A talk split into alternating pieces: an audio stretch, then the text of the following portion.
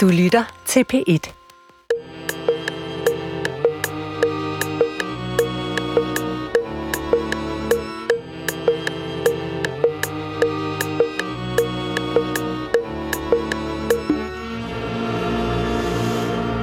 Goddag, mit navn er Peter Lund Madsen, og rigtig hjertelig velkommen til Hjernekassen på P1.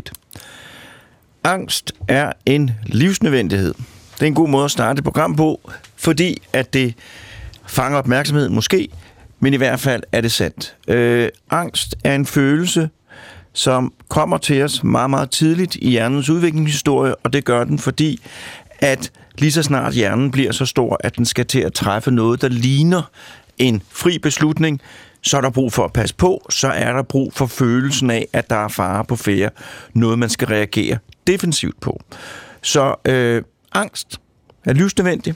Hvis man ikke er bange, så er man frygtløs. Er man frygtløs, så gør man dumme ting, så kommer man galt afsted.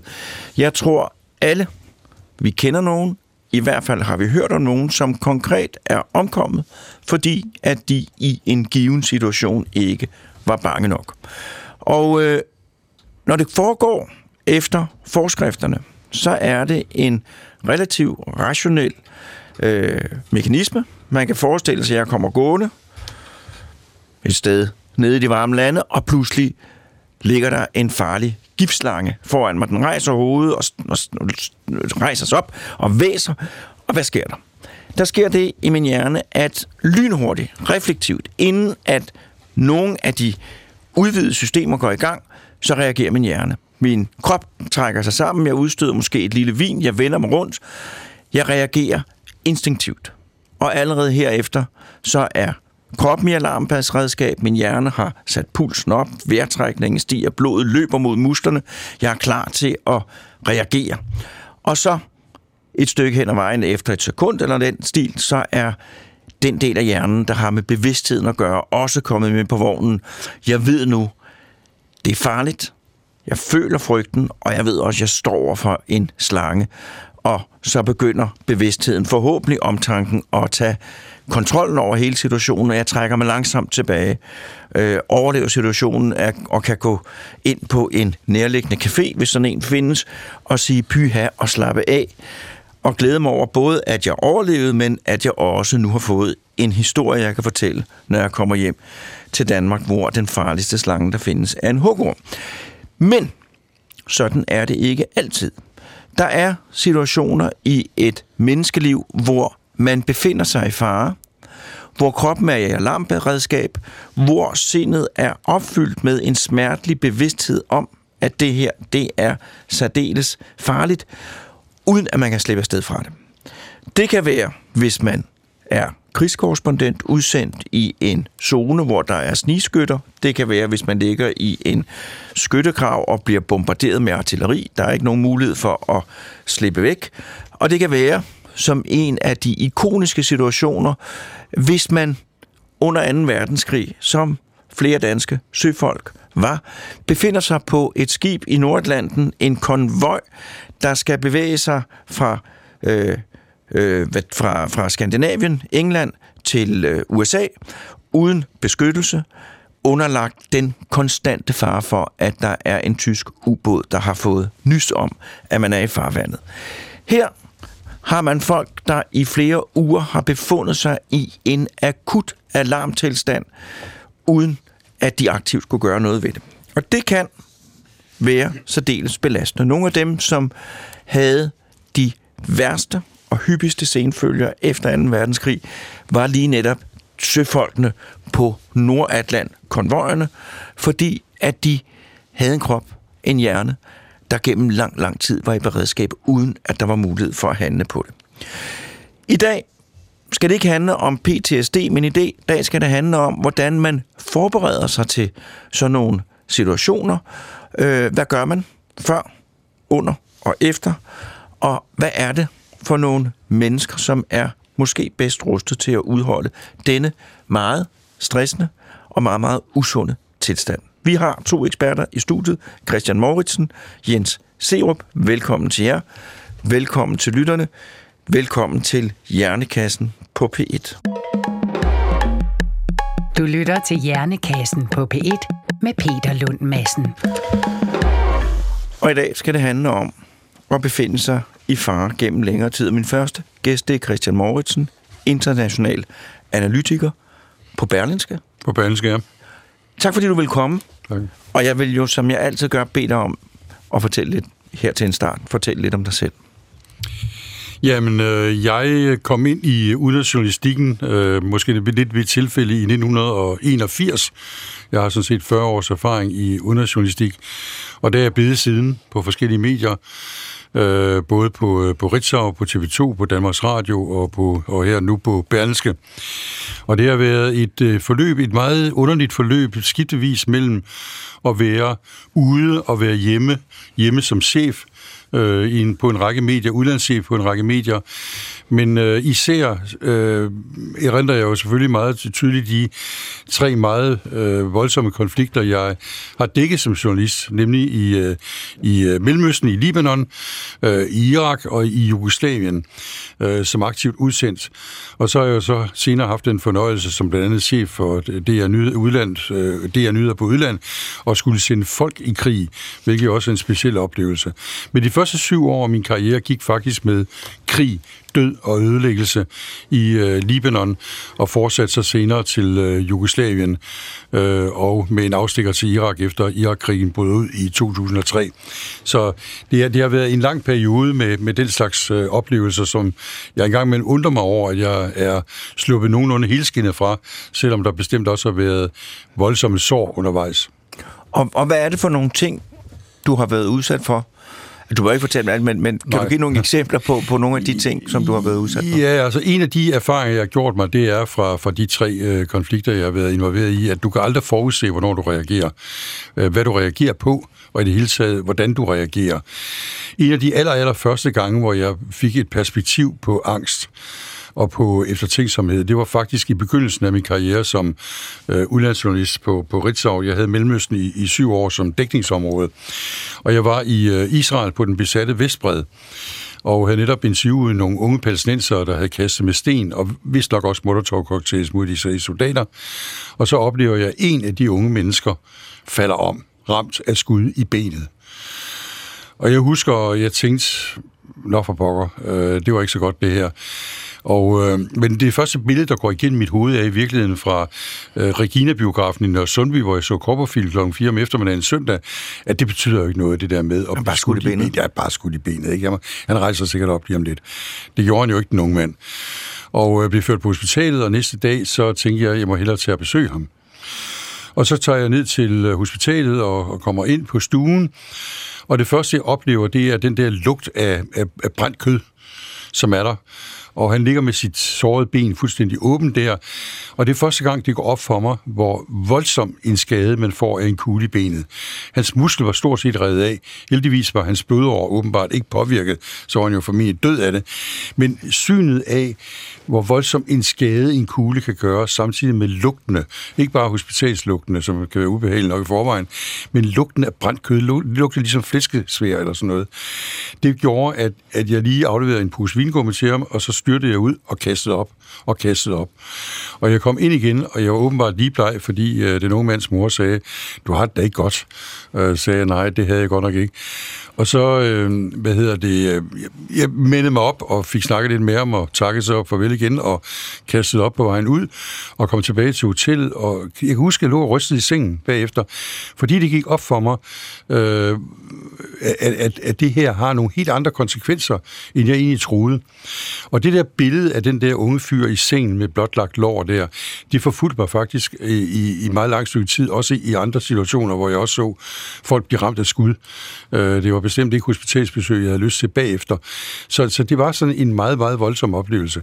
Men generelt er det jo sådan, at, at jeg tror, at øh, på en eller anden måde, er man nødt til, jeg ved ikke om, altså i, i 82 kaldte man det jo ikke bearbejde det. Vi havde jo ikke psykologbehandling, når vi kom hjem. Vi havde jo ikke noget som helst. Øh, vi var fuldstændig uforberedte på, hvad vi kom ud i som journalister. Og vi var fuldstændig uforberedte på, hvordan man egentlig lander den her situation. Og jeg havde heldigvis en fornuftig kone, og vi fik snakket lidt om det. I øvrigt noget, jeg ikke har gjort ret meget. Jeg har faktisk aldrig rigtig snakket om mine oplevelser, hverken med mine børn eller min kone, som de sælger, men dengang gjorde jeg det.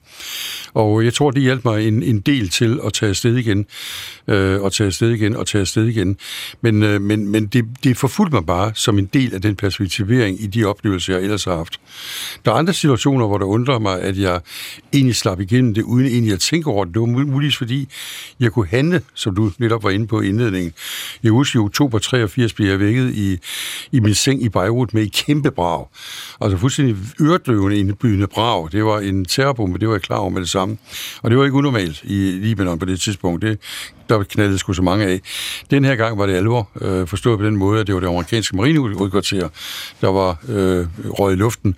Amerikanerne havde sendt en multinational fredsbevarende styrke ind i Libanon for at stoppe kampene mellem Israel og palæstinenserne på det tidspunkt, og de havde forskanset sig, marine, øh, øh, The Marines, øh, nede i, øh, i, øh, i nærheden af havnen i Beirut, og de var røget i luften.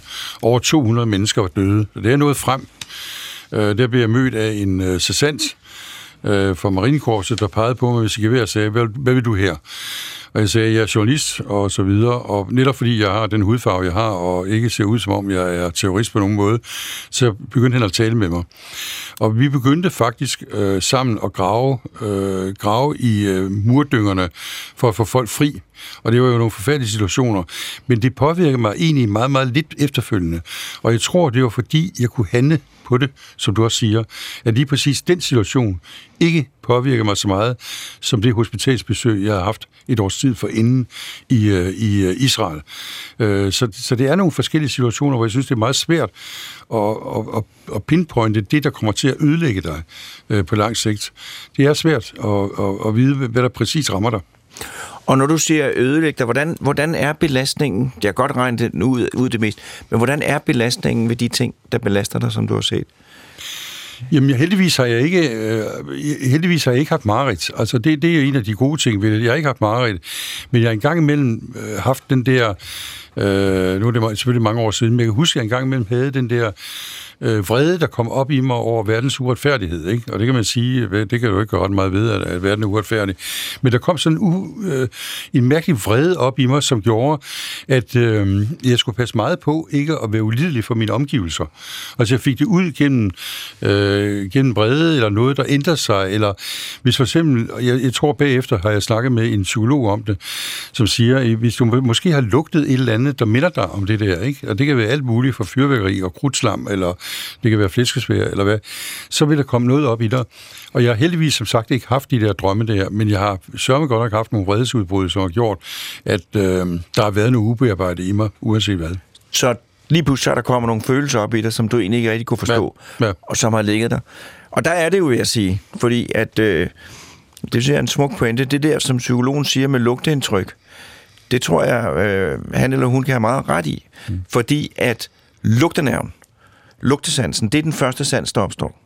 Øh, og den er så gammel, at dens adgang til hjernen er helt anderledes end alle de andre sanser. Mm. Langt mere direkte. Ja. Og derfor så er der noget med lugt. Hvis man kommer hjem på sin gamle skole og lugter nogle ting, så vælter det frem. Så der er en, en direkte uhindret adgang mm. øh, for lugteindtryk til vores bevidsthed, som er helt anderledes end alle andre sanser.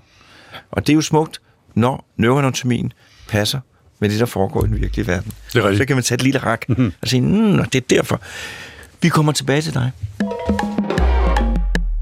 Du lytter til Hjernekassen på P1 med Peter Lund Madsen. Og i dag, der skal det handle om, hvad der sker inde i en, når man er i situationer, hvor man udsættes for, ja, det kan man godt sige, ekstreme påvirkninger, nogle gange uden man kan gøre noget ved det. Og min næste gæst, Jens Serup, direktør Guardian Security Risk, Risk Management. Øh, og øh, der er det jo sådan, at hvor mange meget trofaste lytter vil jo straks med det samme sige 9. august 2022, fordi der var du også gæst, øh, hvor vi havde den hårrejsende, kan man sige, historie om, om en mand, der havde været gissel, og du var med, fordi du er gisselforhandler. Men vil du, inden vi taler om det, fortælle om dig selv og din karriere?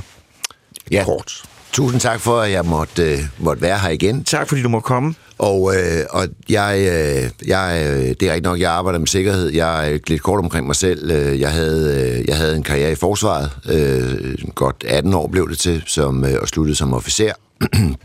Og øh, de sidste, de sidste 5-6 år af min karriere øh, var udelukkende beskæftiget med faktisk at lave missionsforberedende uddannelse for, for de styrker, vi sendte ud på det tidspunkt. Der var vi jo dybt engageret i både Irak og Afghanistan, og, øh, og der faldt det så i mit lod at være en del af et lille team, som, øh, som skulle forberede øh, soldaterne på de risici, der er på kamppladsen, som ikke var en del af den almindelige doktrin. Og det vil altså sige, at på det her tidspunkt, der var det lige pludselig gået op for os alle sammen, særligt forsvarsstaben, kan man sige, at, øh, at i, Irak i særdeleshed, øh, der brugte man kidnapning og gisseltager som et aktivt våben. Øh, her er vi tilbage i 2004-5, hvor øh, Sakawi og andre øh, typer brugte det her som et aktivt våben mod, øh, mod, øh, mod altså som et led i asymmetrisk krigsførelse. Og der øh, havde jeg så fornøjelsen af i, øh, i, i seks år at, at, at stå for øh, at lave den uddannelse for de danske soldater, alle dem blev udsendt, og indgå i det beredskab, der skulle træde i kraft, hvis det var, at guderne forbyde det skete for nogle af de danske soldater. Derefter valgte jeg så med baggrund i al den erfaring, jeg havde fået der, at gå ud i den private side, og har siden øh, 8, 9, 9 stykker drevet et sikkerhedsfirma, der hedder Guardian, hvor jeg blandt andet øh, primært står for, vi, vi laver mange ting, men vi laver blandt andet missionsforberedende uddannelse, kan man sige, for journalister og andre, der rejser til krigszoner. Så derfor har vi indgående erfaring i, hvordan man bedst muligt forbereder øh, mennesker i at kunne håndtere pludselig opdukkende øh, risici og det at være og opholde sig i et, i et risikobetonet område gennem længere tid. Og den anden øh, side af det er, at jeg har, øh, jeg har efterhånden vel haft omkring en 100 gisselsager øh, gennem tiden, øh, og har en, en stor del erfaring i at både selv opholde mig i krigszoner, men også øh, hjælpe, øh, forhandle, kommunikere, øh, og få folk ud igen. Og for den opmærksomme lytter øh, har jeg også optrådt på andre af deres platform med øh, blandt andet Daniel Ryge-sagen, som jo også er kendt for Puk Damsgaards bog og dokumentarfilm i DR. Så det er min baggrund, og... Øh, har du også været udsat for situationer, hvor du var stresset? Ja, det, det, det, det, det vil jeg sige i høj grad. Øh, og, og det er jo meget interessant også nu at lytte til Christian, øh, som jo har en væsentlig længere baggrund i, i også på et tidspunkt at rejse ud, hvor man ikke var opmærksom på de her ting. Øh, og, og, og jeg kan så sige, jeg har, jeg har, jeg har været i den generation, hvor man, hvor man begyndte at være opmærksom på det her, også i forsvaret, men jeg vil sige stadellighed, efter at jeg er ude nu på egen hånd, øh, hvor, hvor, hvor, hvor man jo, eller man, når vi agerer, er vi jo helt på egen hånd. Det vil sige, at vi har jo ikke øh, topcover øh, eller, eller øh, QRF, øh, altså Reaction Forces, der kan hive os ud. I er på egen hånd? Vi er totalt på egen hånd, fuldstændig som, som journalister og nyhedsarbejdere og andre, som, som er udsendt i, hvad skal man sige, i den dybe ende af poolen. Øhm, og og der, der er det klart, at der, der må jeg nok også indrømme, at der, der, der har også været masser af tidspunkter, hvor jeg, hvor jeg, hvor jeg har kunnet mærke, at, øh, at jeg var et sted, hvor jeg, hvor jeg øh, ikke burde være. Det er både fysisk og mentalt. Øhm, øh, og, og jeg vil sige, de pludselig opstået, min erfaring er i hvert fald, og jeg tror, man skal være opmærksom på, at alle mennesker har forskellige erfaringer eller oplevelser ovenikøbet omkring den samme situation. Men, men, men, men jeg har i hvert fald fundet ud af med mig selv, at de pludselig opdukkende, øh, øh hvad skal man sige, risici, synes jeg et eller andet sted er nemmere at håndtere end den vedvarende øh, øh belastning, hvor man langsomt bliver galvaniseret i frygten. Lidt, eller det er din indledning med, at øh, det giver meget god mening, at de her søfolk på Atlanten, fordi de var så længe i, i et område, øh, faktisk blev mere traumatiseret. Og jeg tror, at min egen erfaring efter at have guderne skal vide, det befundet mig i ja, stort set alle de konfliktzoner, der har været siden, øh, ja, siden øh, ja, ja, øh, vi startede på den slags, øh, der, der vil jeg også sige, at min egen erfaring er, at, øh, at det kræver en normalisering, det kræver, at man også kommer ud, og, øh, og det kræver, at man har nogen, og, at man både har noget erfaring med, hvordan man selv diffuser sig selv, men også ligesom af, af, af, afstresser øh, fordi man kan ikke være i det der hele tiden. Og, og jeg vil også sige, set fra et sikkerhedssynspunkt, at det er usundt, for det der også sker, når man, når man opholder sig i længere tid i faremomenter, det er, at ens threshold for selv at jagtage, når noget er galt, bliver langsomt mindre. Og det skal være meget opmærksom på i forhold til, at, at, man, at man jo, at man jo, når, jo længere tid man opholder sig et farligt sted, vil man, vil man også normalisere risikoen. Og det, er, og det er den kontrast, der ligger i, når man blandt andet som medarbejder i, for et firma eller en organisation, skal være opmærksom på, at hvis man er der for længe, og det skal arbejdsgiveren også være opmærksom på, at så begynder man måske også at løbe nogle risici, som ikke er sunde, hverken for arbejdspladsen eller for individet. Og øh, der var det jo det der med, med, med, med krigssejleren. Det var jo sådan, at øh, de havde fået besked på, at når der var et skib, der gik ned, så måtte de ikke stoppe og tage de overlevende op. Og man sad jo der i sådan en klønge, så dykkede deres skib, så sank deres skib, og så skulle man jo sejle forbi kollegerne, der lå og skreg i iskoldt vand. Og, øh, og det, der jo så hedder PTSD nu, det havde alle mulige forskellige navne efter 2. verdenskrig. Øh, og der er det set i bagspejlet lige netop krigssejlerne, også i forhold til koncentrationslejrfanger, som, som det gik hårdest ud over. Og det er jo, når man kigger tilbage på det, så er det jo massivt de omkostninger, der var for de mennesker, der blev udsat for, for voldsom påvirkning under 2. verdenskrig. Og der er jo hele generationer af politifolk og sådan noget, som jo fik alkoholproblemer, altså, og hvor der ikke blev gjort noget ved det.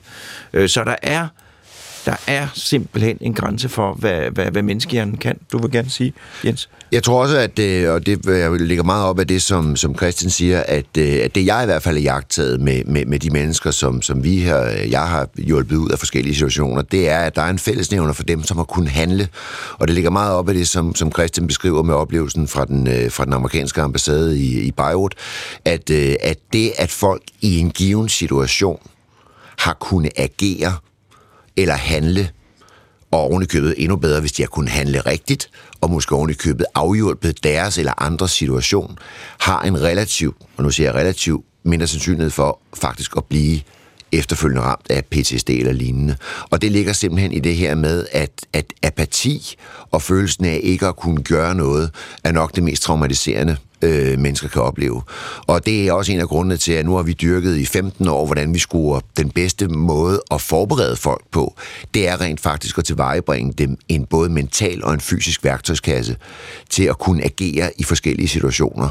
Og så kan det godt være, at de ikke agerer 100% i forhold til den, den situation, og som situationen tilskriver, men bare det, de handler, bare det, de tilvejebragt, et, et, et sæt redskaber til at kunne gøre noget, og det er noget, så ligger bare inden for skiven af det situation, de opstår i. Hvad enten det er førstehjælp, hvad enten det er deres egen stresshåndtering, hvad enten, hvad enten det er at kunne evade på den rigtige måde, evakuere bygningen, gemme sig i grøften.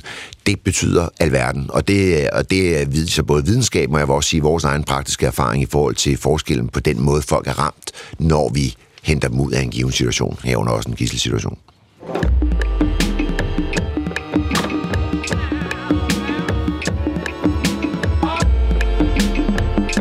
Du lytter til Hjernekassen på P1 med Peter Lund Madsen. Og i dag der handler Hjernekassen om at være udsat for pres gennem længere tid. Og Jens, det er jo noget, som, som du har erfaring med, fordi du er jo gisselforhandler. Øh, nu stiller jeg dig et meget generelt spørgsmål, så må du dele det op og besvare de dele, du kan. Hvordan er det at være gissel? Hvad er der specielt ved den situation? Jamen, jeg vil sige, fællestrækkende for, for alle de sager, jeg kender til og har været medvirkende til, det er, det er at, øh, at det at være gissel, der har, man, der har man i et eller andet omfang overladt kontrollen til nogle andre, til nogle andres varetægt. Og det gælder sådan set både for os, der sidder på ydersiden og skal prøve at løse problemet, fordi vores E-, evner til at række ind er begrænset, og det gælder i høj grad for offeret eller offrene i forhold til at, at være i, i andres varetægt. Og og, og, og, jeg, og, der, og der vil jeg bare sige, at der, der viser al vores erfaring også, når man får folk ud, at dem, som har forstået at være der i at kunne trække noget af den kontrol tilbage, det vil sige selv i det helt små kunne lave nogle ting, hvor de følte, at de tilbageerobrede kontrollen over deres egen omverden inde i den der, hvis det er en hytte, de sidder i, eller en kælder, eller øh, en hule, eller whatever det måtte være. Men alle dem, som har forsøgt faktisk at præge deres egen overlevelsesbetingelser der, hvor de var, har gjort en kæmpe forskel. Og det kan være helt ned, som jeg siger, det er helt små med at sætte sig nogle mål for dagen, lave nogle små sejre. Det kan være i kommunikationen med fangevogteren, det kan være til bringe sig selv lidt bedre mad eller, eller noget andet. Øh, omgangen med andre gisler, altså al erfaring også vores viser, at de, de gisler, der har siddet sammen med andre, har altid haft det eller ikke haft det bedre, for det er et mærkeligt ord at sige. Men, mindre men, slemt. Mindre slemt, øh, end dem, som har siddet isoleret. Og det at sidde isoleret, og det at være alene, det at føle, at man lever alene på andres nåde, og hvert eneste øjeblik kan døren gå op, og så kan de komme ind og skyde mig. Det er jo de tanker, mange mennesker der har siddet i den situation, sidder og tænker. Og, øh, og der er for os at komme tilbage. Altså frygt er jo, er jo måske fra naturens side øh, rationelt ja. biokemisk, kemisk, men, men frygten behøver ikke nødvendigvis i situationen at være rationel. Nej. Men, men det, det vi jo ved, det er jo også, at, at når frygt sætter ind, så lukker, så har vi jo ligesom tre standardreaktioner. Vi har frys, flygt og kæmp, og øh, så vidt jeg ved, så er det amygdala, der ligesom styrer, øh, styrer den proces. Og det, der er problemet med det, det er, at når det træder ind, så så, så er det sjældent, at man, at man kognitivt nødvendigvis kan operere samtidig, fordi der er det standard, det er vores primale reaktioner, der træder i kraft. Og det jeg i hvert fald har, vi har iagtaget over tid med folk, der har været i de situationer, det er dem, der er kommet over det punkt, og hvor de har kunnet lade deres rationelle del bekæmpe frygten. Den forsvinder aldrig, men tage, tage, tage, tage over frygten og faktisk begynde at handle, selv i det helt små, har altid klaret sig bedre har altid i et eller andet omfang haft en mindre, en mindre skade, fordi de også har haft en følelse af en eller anden grad af empowerment, at der var noget, de kunne, de kunne gøre i situationen. Fordi alle mennesker, tror jeg, dybest set største frygt, det er at være hensat i, i, øh, i afmagt og ja. i ikke at kunne handle.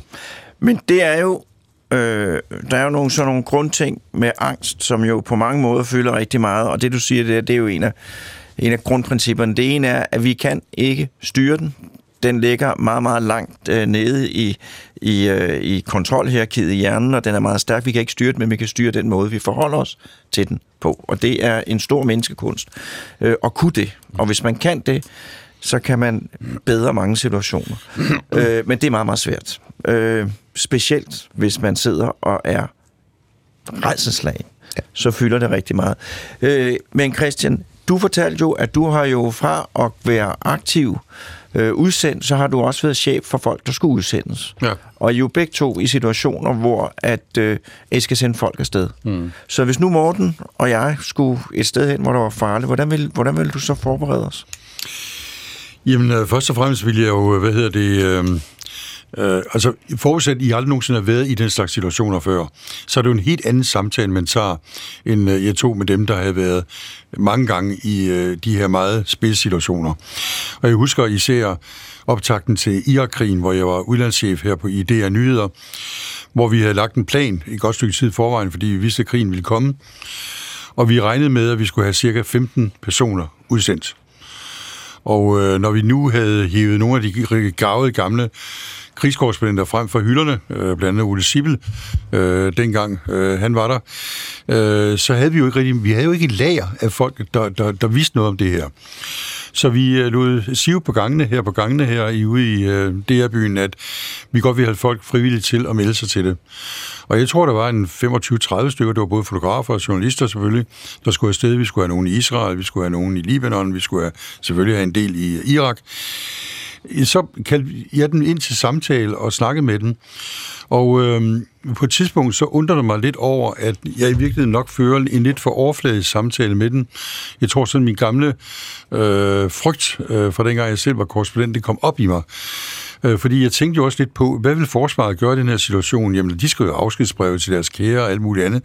Det er nok lige lovligt drastisk at gå så langt. Men jeg begyndte faktisk at grave dybere og dybere ned i folk for at spørge, hvad er dit motiv for at gøre det her frivilligt? Hvorfor vil du gerne afsted? Er du klar over konsekvenserne? Og så siger de mange af dem jo, jamen, hvad, hvad er konsekvenserne? Jamen, konsekvenserne kan jo være, at du ikke kommer hjem igen. Altså, vi har heldigvis ikke mistet nogen danske journalister i krig øh, i de sidste 20 eller 30 år i hvert fald. Men, men der er jo en risiko ved at gå i krig. Og lige snart de fik den ubehagelige besked ind, så var der nogen, der faldt fra. Der var nogen, der så var stedige nok til at, at fortsætte og så videre, men som meldte fra øh, dagen før, eller natten, natten før, eller morgenen før, de skulle afsted. Fordi øh, vi ved jo også godt, at, at øh, du siger måske ja til noget, men når du så kommer hjem, og du sover den sidste nat, inden du skal nå flyet klokken øh, lige fra Kastrup Lufthavn, så kommer der nogle ubehagelige tanker op i hovedet på dig. Øh, når du ligger der i mørket hjemme i øh, sengen i, øh, i Valby, ikke? Så, så kommer øh, det der, hvad var det, han sagde ham der, chefen der, sagde, at jeg ikke kom hjem igen. Og så begynder øh, den der tanke at, at manifestere sig. Og så er det, at du melder fra, og det er helt fint, ikke, at man melder fra på de tidspunkter der. Så vi stod altså i den situation, at vi havde så fik heldigvis de mennesker, som midlerligt gerne ville afsted. Netop ved, at, at jeg nok gik øh, en smule længere i de sidste samtaler, end jeg har gjort nogensinde før. Og jeg husker, at min øh, direktør, øh, Lisbeth Knudsen, øh, sagde til mig på et tidspunkt, da jeg afrapporterede til hende om, hvor mange har vi iltaget, øh, hvor mange har vi nu planlagt at sende afsted. Og så fortalte jeg hende om, øh, hvilke samtaler jeg har haft. Og jeg tror nok, hun var en lille smule øh, overrasket over, at jeg var gået så dybt ned i, i detaljen på det.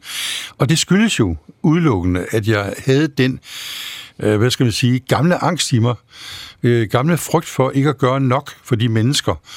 Og, og, og, og da krigen først startede og så videre, der følte jeg også en forpligtelse til at tage ned for ligesom at se, om de havde det godt. Og øh, det var så en, en anden historie, men, men, men det, det, det, det, det følte jeg, at det burde jeg gøre, for ligesom at, at, at være sikker på, at, at alt også fungerede, som det gjorde. Men jeg, jeg havde jo både under Irak-krigen, hvor jeg var chef, øh, som sagt, i de her nyheder, og senere under det arabiske forår, hvor jeg var chef på Berlingske, også en del udsendte med, medarbejdere, der, der, der tror jeg, jeg kan ikke rigtig finde ud af, om jeg var en god chef eller en dårlig chef, fordi jeg netop havde den gamle frygt i mig. Den sad i mig. Jeg var overbekymret for dem, jeg sendte afsted. Ringede til den dagligt og sagde, hvordan har du det? Og ja, her er det fint, ikke? Jeg har lige set har du nu, har du nu, ja, har du nu uh, husket, uh, hvad hedder lommetørklæder og så videre, ikke? Altså, at du, jeg blev en smule mere pyldret, end jeg burde være. Og øh, jeg gjorde så selvfølgelig også det, når de kom hjem, som jeg jo skulle gøre. Øh, sagde til dem, nu skal I gå til psykolog og alt det der. Ikke? Men jeg tror nok, at, at, øh, jeg tror nok, at på nogle, i nogle distancer var jeg en udmærket chef, men på nogle distancer må jeg også være en pestilens, netop fordi jeg bekymrer mig så meget om dem. Men du siger, og nu spørger jeg, tager jeg det over til Jens, du siger, at i forsvaret, der er det normalt, at man, at der, der skriver man et afskedsbrev. Og jeg ved godt, du ikke har øh, specialviden om lige netop det procedur, men hvad er formålet med at skrive sådan en afskedsbrev?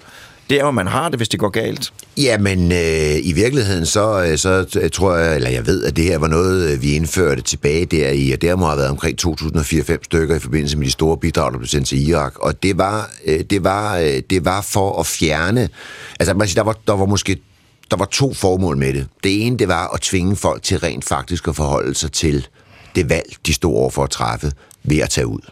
Fordi der er jo ikke nogen tvivl om, at der er ingen mennesker, der bør udsendes, hvis ikke de har gjort sig konsekvenserne klar ved, den, med det valg, de træffer.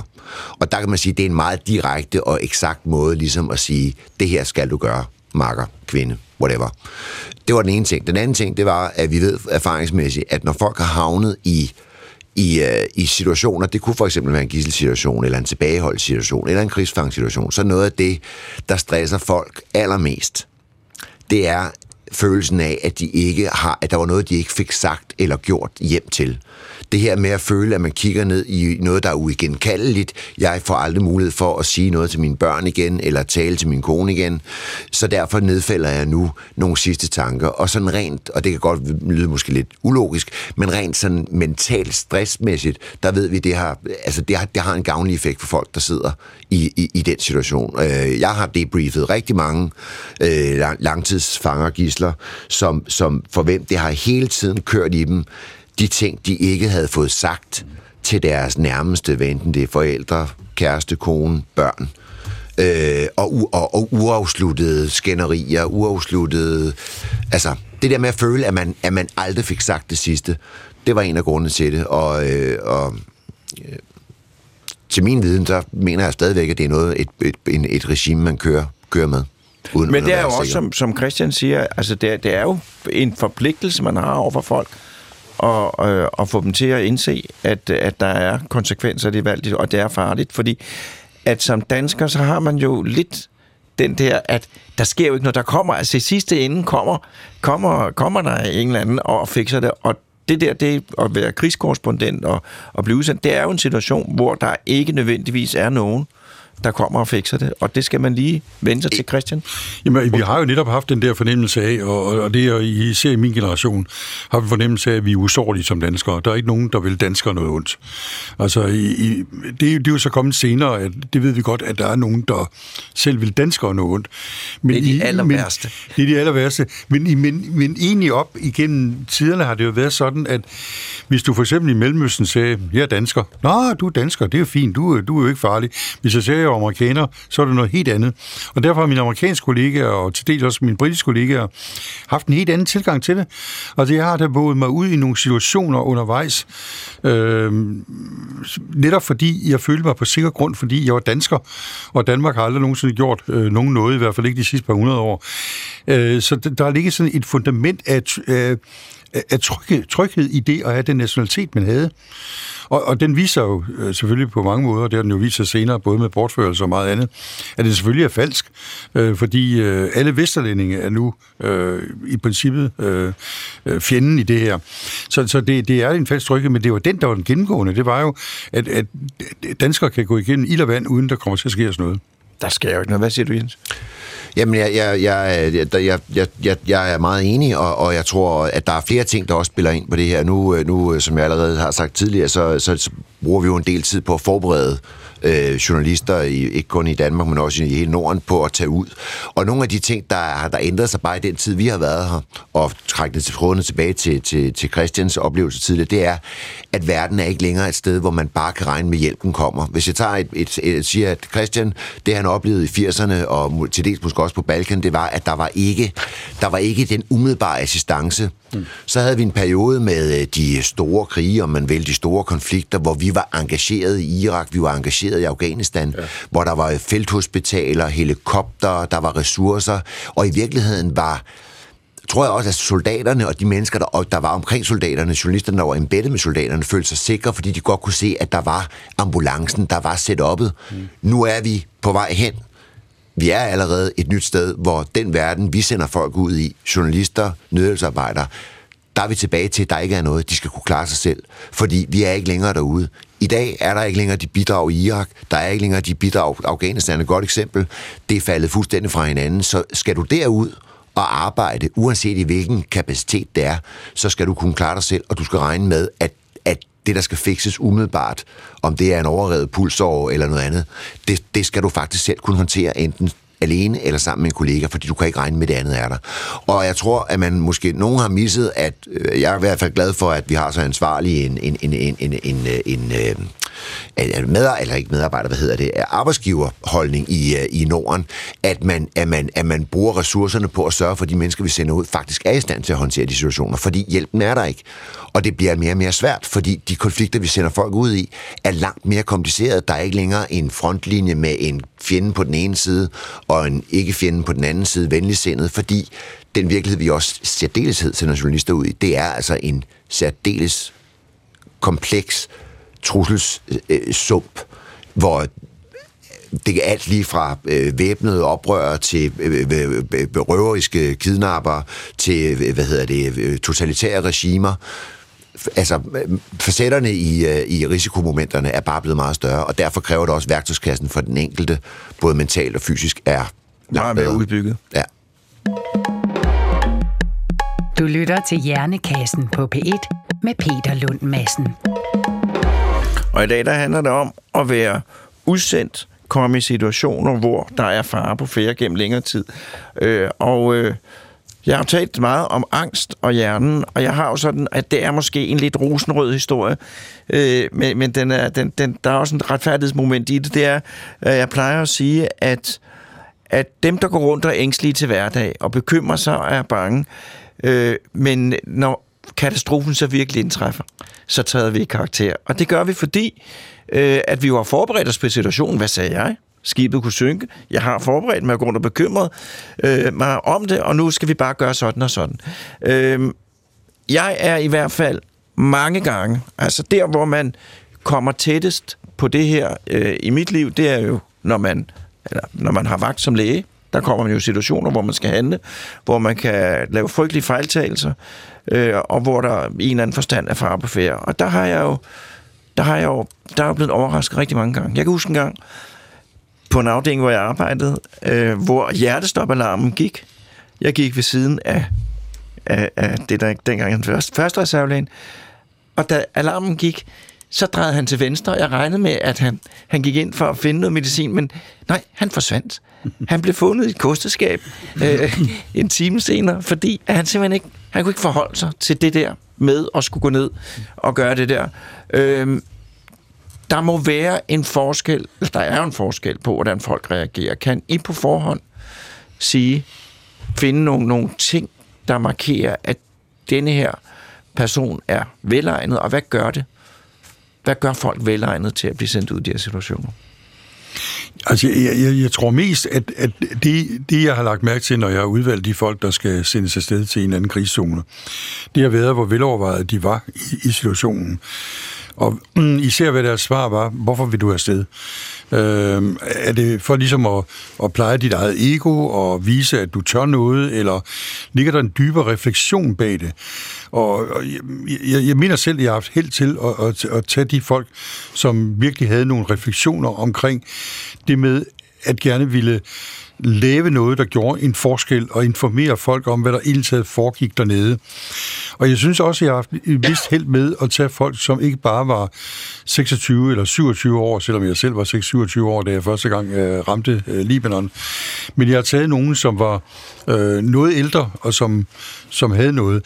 Det, der altid øh, har været ligesom en, en ledetråd for mig, det er, hvordan har de klaret de første 24 timer, efter de kom derned? Og øh, fordi jeg har også trukket folk ud, som kun har været der i 48 timer, og som enten selv har sagt, det her, det går ikke, eller har signaleret så kraftigt, at de skulle hjem igen. Øh, så det, det har også været en del af det. Men især de første 24 øh, timer, det sted der, der synes jeg, om man kan fornemme, at der stadigvæk er en moden overvejelse bag det, de har foretaget sig, eller det var et øjebliks begejstring for at prøve noget, som gav det der adrenalinkick. Øh, fordi det giver jo det der adrenalinkick, og nogen bliver voldsomt afhængige af det. Men, men der skal helst være noget dybere i det, end blot det adrenalinkick, det, det, det også giver øh, på godt og ondt øh, i en krigszone. Hvad siger du, Jens? Ja, jeg vil i hvert fald sige, at, at, at, at det også at kunne screene folk til det, er, Øh, jeg ved, det er prøvet af rigtig mange, og jeg ved, at forsvaret har, har også øh, hvad hedder det, beskæftiget sig med det i mange år, og, jeg, og jeg, der er ikke nogen tvivl om, jeg tror også, hvis man snakker med psykologer, der vil være nogle fællestræk, man kan kigge på, men en fuldstændig screening vil man aldrig nogensinde kunne foretage sig, fordi som jeg også allerede har været inde på, den enkeltes reaktion i det givende øjeblik, den indtræffer først den dag, det sker. Øhm, vi har, øh, vi har både, både da jeg var i forsvaret og også nu i den måde, vi gør tingene på, vi, vi tror meget på simuleringer øh, af simulationstræninger, altså hvor man, hvor man sætter folk i noget, der tilnærmelsesvis minder om den situation, de kan opstå i. Om det måtte være benet, der bliver Øh, skudt i, og hvor der er en hovedpulsår, der ryger, eller om det er hjerte, altså et hjertestop, om det er en alvorlig trafikulykke, om det er et uh, umiddelbart angreb på en bygning, en kidnapning. Det er, at vi lægger træningen og gør den så realistisk, og det har man i øvrigt også praktiseret i forsvaret i mange år, det er at lægge træningen så realistisk op af virkeligheden som overhovedet muligt.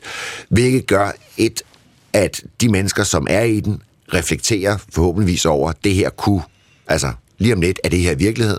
Det er den ene ting. Den anden ting er, igen, vi er tilbage i, vi giver dem en handle, et handleberedskab at agere indenfor. Og, og igen, jeg, øh, jeg, jeg, vil, jeg vil alle dage sætte mine penge på, at det, det handler om, det er at sørge for de medarbejdere, man sender ud. De skal have et handleberedskab, der svarer til den situation, de risikerer at stå i. Og hvis ikke man gør det, og det, øh, det øh, tror jeg efterhånden også er gået op for de fleste, så sender man i virkeligheden folk ud i, i at skulle øh, lave learning by goofing, og det, det kommer der bare aldrig noget godt ud af, hvis man samtidig lægger det ind i en risikozone. Det kan man gøre, hvis folk skal på et studieophold, hvor, øh, hvor man får en dårlig karakter eller noget andet, men når vi er ude i, i, i en verden, hvor, hvor, hvor der ikke er et fuldblående hospital, der lige står klar, og en fuldblåen krig, der øh, kører rundt om en, og en masse andre ting, så har man ikke tilladelse til at lave den slags assumptions og, og, og, og lade folk vælge tilfældigt. Der, der bliver man nødt til at give folk den værktøjskasse til at starte med, og samtidig med, at man giver dem værktøjskassen, konfronterer dem med de situationer, de risikerer at stå i, for det giver netop den refleksion, som, som, øh, som Christian øh, så rigtig har gravet frem i, øh, i interviewsene med, med folks motivation. Hvad siger du, Christian? Jamen, jeg, jeg ville ønske, at vi havde det, den, den redskabskasse dengang, øh, jeg startede også som chef øh, i forbindelse med at forberede folk. Fordi det er jo uvurderligt at kunne teste folk af på den måde, fordi du har fuldstændig ret i, jeg kan jo ikke gennemskue, om folk i virkeligheden gennemskår øh, distancen ved en samtale. Men den der, altså vi havde ganske vist i 90'erne under Jugoslavienkrigen nogle få, få kurser ved jægerkorset, hvor nogle enkelte mennesker kom ind, men det var slet ikke systematiseret på den måde, og det var nogle dyre kurser, som også gjorde, at arbejdsgiverne jo øh, desværre jo også en gang imellem trak øh, nødbremsen og sagde, at, at det gjorde man ikke. Men det er jo blevet meget mere almindeligt, at du kan screene folk med det her, og netop de kurser, som blandt andet I laver, øh, og kunne øh, se, hvordan folk reagerer i forskellige situationer. Og, og nogle af de ting, som de medarbejdere, jeg har haft på de kurser der, har kommet tilbage og sagt, jamen der er nogle skræmmende ting i det, som får, får mig til at tænke på, hvad det hele er, jeg kan komme ud for. Øh, noget af det mest skræmmende er jo øh, det der med at få en hit over hovedet og sidde i et mørkt lokale. Det opdager man ikke, når man er helt over hovedet, men i det hele taget sidde der med sine egne tanker og sidde i et mørkt rum og ikke ane, hvad der foregår i næste øjeblik. Den kan jo paralyseres til mange andre situationer, man kommer ud i en krig. Men de redskaber havde vi jo ikke dengang. Vi gik jo bare øh, øh, lykkelige ind i, øh, i krigen og, og, og tog de konsekvenser bagefter, som det nu havde. Og øh, så, så der er udviklet nogle redskaber til det, men vi kommer nok aldrig til at forhindre fuldstændig, at de her ting kommer til at ske. Hvad siger du, igen? Jeg har faktisk en lille øh, anekdote fra, fra virkeligheden øh, tilbage i tiden. Øh, vi, havde en, vi gennemførte en af de her øvelser, og det var for et, et særligt bidrag af en, en lille enhed, der skulle ud og lave noget meget bestemt, og der kørte vi de her gisseloverlevelsesøvelser. Og der havde vi så, fordi det var en særlig gruppe, der skulle en, en speciel rolle øh, forlænget. Øh, vi satte de her mennesker i isolation i øh, 48 timer, for at være helt ærlig, øh, alene i en mørk kasse. Øh, det kan man så diskutere, om det var rigtigt. Øh, det var måske nok to the excessive. Men øh, på et tidspunkt, så øh, de havde selvfølgelig fået mulighed for, eller individet havde fået mulighed for at melde sig ud. Og på et tidspunkt var der en af dem, som øh, siger det her, at øh, vedkommende gerne vil ud. Vi tager ham ud. Og, øh, og han siger, at han, øh, han er færdig. Og jeg, øh, jeg prøver, jeg var leder af øvelsen, prøver at tale ham ind igen, fordi formålet var ikke at sortere nogen fra, formålet var for alle igennem, for at få, øh, hvad skal man sige, refleksionen og indsigten i, i, i det, de kunne gøre. Men han sagde, nej, nej, jeg skal helt ud. Altså, han, han forlod forsvaret. Fordi lige præcis, mm. han havde brugt den her, altså jeg mener, hvor mange gange i vores voksne liv har vi mulighed for at sidde, medmindre man tager på det refugie i 48 timer, kun med sine egne tanker. Og den refleksion havde, skabt det, havde kaldt det frem i ham og, og det beviser jo sådan set bare pointen med det her med, at, at, at, at, at, at, man, at man skal grave i sin egen hvad skal man sige, værktøjskasse, og, og, og han havde bare nået frem til det her med at sige, jamen, det er ikke det værd for mig. Og der kan man sige, at det vil jo være herligt, hvis man kunne sørge for, at i alle øh, missioner, man sender folk ud, at man kunne gøre det. Det er ressourcemæssigt ikke lade sig gøre lidt og alt muligt andet. Der er masser af afvejninger, der skal træffes.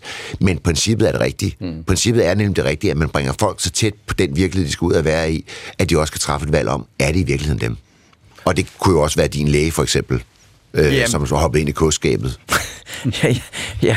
Øh, men, men, men, men det er jo igen et udtryk for, at, øh, at verden bliver mere og mere fornuftig. Øh, øh, at, klogere måske. Øh, klogere, og at vi indretter os, og at selv folk, der ikke har levet voldsomt længe, kan kigge tilbage på situationer, man siger, tænk, gjorde man virkelig det? Altså, det er jo ikke mere end, end 30 år siden. Jens? Og, og der vil jeg faktisk også sige, for nu var vi lige lidt inde på det i indledningen, eller før indledningen, at øh, der er en, der er selvfølgelig en tendens til, at vi fokuserer meget på PTSD med rette, fordi det er en, øh, det er en sygdom, som er voldsom for de mennesker, der bliver ramt af den, og den er utrolig svær at komme ud af, og den har nogle voldsomme omkostninger. Men, men jeg vil også sige nogle jagttagelser, jeg har gjort mig over tid med folk, der har mestret det alvorlige, de har været igennem. Det kunne for eksempel være gisler, der har siddet i indtil flere år. Og det er det begreb, der hedder posttraumatic growth, som handler om, at i alle kriser, der, der er der også for dem, som faktisk stopper dem igennem, og som oven i købet måske stoppe dem igennem på en måde, hvor de føler, at undervejs havde de, var det deres egne handlinger, der gjorde dem bedre i stand til at gennemleve det. Der ligger der også noget godt. Og det mener jeg også i forhold til, at hvad man, hvad man, hvad man ser på bagefter, det er at prøve også at anerkende den side af det, hvor der måske er en tendens til, at man kun kigger på skadedelen. På, på skadesdelen. Ja. Øh, og, og det er ikke for på nogen måde at underkende, eller at man bare skal glorificere og sige, fint nok, tør knæene og komme videre. Men, men der ligger menneskeligt noget, noget, noget værdi i det. Øh, og i hvert fald en balance. Ja, fordi det sidste, vi, vi, vi skal jo tale om, det er jo det der, hvad man så gør, når folk kommer hjem og har været udsat for, for, for, for, for ting. Og der er det jo sådan, at altså, selvom det at være læge, det er jo ikke noget i forhold til at være udsendt i en krigszone, men der er der ting, der er der ting, som jeg ikke, som jeg ikke har fortalt nogen om, som, og som jeg heller ikke fortæller. Øhm, så, så, så det ligger jo hos alle mennesker, de her ting, og det ligger på en ukontrolleret måde. Mm. Det kan jeg høre på en stemme lige nu. Altså, det, er jo, det er jo fuldstændig. Hvad gør man? Hvad er det bedste, man kan gøre, når folk kommer hjem fra en gisselsituation, eller kommer hjem og virkelig været nogle ting igennem, som, som, som er belastende? Hvordan håndterer man hjemkomsten? Jamen det har man det jo som, ja, i hvert fald øh, når man konstaterer, at folk har været udsat for noget meget, meget øh, stemt derude, øh, så er det jo, at man jo helt automatisk beder folk om at gå til psykolog. Og det, det synes jeg, det, det har jeg altid haft. Jeg har ikke haft svært ved at sige til folk, at de skulle til psykolog. Det synes jeg er fint, og det hjælper rigtig, rigtig, rigtig mange mennesker. Men jeg, jeg, jeg tror faktisk, man som arbejdsgiver glemmer, hvor stort et ansvar man selv har efterfølgende. Det er ikke nok bare at sende til psykolog, og så har man rent så vidtighed. Jeg har gjort, hvad jeg skulle øh, som arbejdsgiver, og jeg kan ikke gøre mere. Det er meget, meget vigtigt at følge op på samtaler bagefter med den pågældende medarbejder. Og det, det er jo selvfølgelig svært for den pågældende medarbejder, fordi vedkommende vil jo helst ikke vise svaghed over for chefen og sige, nej, men jeg har det stadig skidt, og jeg kan sgu ikke rigtig fungere, og det var ikke så godt. Men jeg tror på, at det er ekstremt vigtigt, øh, og, øh, og prøve på som arbejdsgiver at fortsætte den her dialog med vedkommende. Men endnu bedre selvfølgelig også at skabe en, en form for rum i form af andre kollegaer, der kan gå ind og hjælpe på det her. Fordi jeg er ikke sikker på, at psykolog alene er det, der skal til. Det er også familien, der skal ind i det. Det er venner, det er kollegaer, og det er selvfølgelig også arbejdsgiveren. Men det er især familien og alle mulige andre, der skal ind og vide noget om det. Og problemet er jo mange gange, ligesom vi også ved fra øh, 2. verdenskrig, at, at de mennesker, der virkelig var involveret i det, sjældent snakker om det bagefter. Der er faktisk rigtig mange af journalisterne og fotograferne, der ikke taler i virkeligheden, og jeg har heller ikke selv gjort det, taler om, hvad det er, de egentlig har oplevet derude, hvor bange de har været, øh, hvordan de har været i nogle angstsituationer, ikke? fordi det ligesom er lidt tabubelagt. Så det, det er en meget, meget svær opfølgning, der skal til her. Hvad siger du, Jens? Jeg, jeg kunne ikke være mere enig. Du sad også og nikket. Ja, altså, øh, hvad hedder det? Øh, man må aldrig øh, forlige sig til at tro som arbejdsgiver med ansvar, eller som er ansvarlig over for en, for en pårørende, der har været udsat for et eller andet. Og jeg vil bare gerne understrege også sige her, at man skal også passe på med at sige, at der, der findes jo akut stress og akkumuleret stress. Og begge dele rammer præcis på samme måde. Så der behøver ikke være én bombe eller én voldsom hændelse, der er det, der trigger belastningen. Øh, det er den ene ting. Den anden ting, det er, jeg er meget enig, øh, det, er, det er et både og, og, og, og psykolog er ikke en silver bullet, man bare ligesom kan tick the box og så sige, nu har vi gjort det. Det er en kombination af, at man dybest set omgiver sig, at, at, at den, den eller de personer, der har været ramt, stadigvæk føler, at de har et sted at tilhøre, når de kommer hjem at, øh, at man fjerner skammen, der måtte være ved fejl, der er begået, øh, øh, øh tvivl, der har været undervejs, at man i det hele taget også som offeret, eller den, der, der føler sig ramt, og kun omgiver sig med, med folk, der ved en det godt. Øh, altså simpelthen galvanisere sig selv i kærlighed, fordi det, det man har brug for, mm. det er nogen omkring en, som oprigtigt kærer sig. Og det kunne også godt være en arbejdsgiver. Øh, øh, men det handler om at trække folk tæt på, og, og, og, og, og konfrontere dem med, med, med, med, øh, ja, med, med, at de holder af dem. Øh, og det lyder helt vildt øh, højt svævende og alt muligt andet. Man vil sikkert gerne have et checklist-diagram, men det findes ikke. Og igen, man skal aldrig nogensinde forudse andre menneskers reaktion eller sammenligne ens, en, en, en, en ramt reaktionsmønster med et andet. Fordi de her ting kommer i så mange forskellige former og figurer, alt efter hvem vi er som individer. Christian Kort? Altså, øh, man skal også vide, at, at, at de, her, de her oplevelser, de sidder i kroppen ikke bare 10 år eller 20 år, de sidder der for resten af livet. Altså, for nogle år siden var jeg med min voksne datter i, på Kyberen, og hun sagde til mig, far, du har ikke været i Beirut siden 85, lad os se over i bare et døgn. Vi tog over, og det lignede sig selv, og jeg var jublende glad for at være kommet tilbage boede på det gamle hotel. Næste morgen skinnede solen, og vi gik ned til Cornisien, ned til øh, området. Og da jeg går ned ad en gade sammen med min voksne datter, der er der lige pludselig ingen mennesker. Fuglene holder op med at synge, og lige pludselig så begynder sveden at havle ned af mig, øh, ned ad ryggen. Så mange år efter var der en reaktion på en eller anden oplevelse, som kom tilbage igen. Så man skal ikke bare tro, at man er sluppet godt fra det her øh, efter et år eller to. Det er noget, der sidder i en, måske for resten af livet. Og det er jo det er jo en lidt øh, smuk historie om mennesket, at vi er så sårbare. øh, alligevel, øh, når det kommer til stykket. Øh, og øh, jeg kan huske, det var i hvert fald meget vigtigt, eller det er det stadigvæk, øh, på psykiatrisk afdeling, der kan jo opstå situationer med voldsomme patienter, øh, hvor man skal øh, kan komme ud i, i, i fysisk håndgemæng, øh, og det kan være meget voldsomt. Og det er jo voldsomt, fordi man frihedsberøver folk, og der er det jo enormt vigtigt, det er også det, I sidder og siger bagefter, at man får talt igennem, og får talt ud om, hvem der gjorde noget forkert, og det var i orden. Næste gang skal det gøres på en anden måde, men altså for ligesom fjernet hele det der uudsagte, så alting er, er, er kommet frem i lyset. Så øh, vi har et minut, Jens, og du har rakt hånden om. Jamen, jeg vil også sige, det er, at man også deler sin oplevelse, uanset hvor skamfuld eller hvor, hvor, hvor, hvor flov man måtte være over den, giver jo også de mennesker, man omgiver sig med, muligheden for at forholde sig til den, og det vil sige kunne spørge ind til den, ikke glemme den, ikke pakke den væk. Og det vil jeg også sige, altså pårørende arbejdsgiver har i den sammenhæng lige så meget et ansvar for ikke at have berøringsangst over for at spørge ind til ting. Fordi hvis man bare sørger for, at det sker på en måde, hvor vedkommende godt kan sige, det har jeg ikke lyst til at tale om lige nu, men det er, at man anerkender, at man ikke er bange for at gå ind og tale med vedkommende om noget, der er svært, tror jeg meget på. Og så er det jo det der med, at det er allerbedst at tale med nogen, der har prøvet noget lignende selv, fordi at, at det er jo noget andet, end hvis man skal fortælle mig om, hvordan det er at være for det har jeg godt nok aldrig nogensinde prøvet. Det må du prøve. og kommer heller ikke til. Det kan du nå endnu. Ja, ja. Ah, øh, jeg tror, ja, ja, så skal det være Japan, og så skal det være under en meget fredelig øh, konflikt. øh, men øh, nu er tiden gået. Tusind tak, fordi I ville komme. Begge to.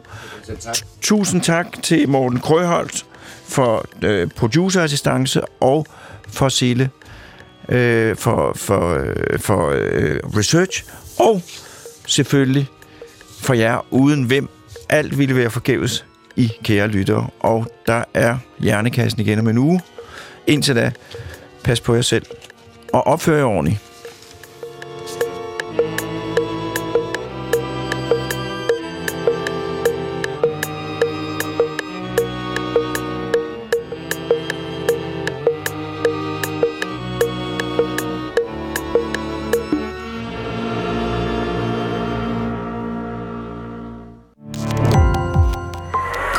Opdagelse i alle DR's podcast og radioprogrammer. I appen DR Lyd.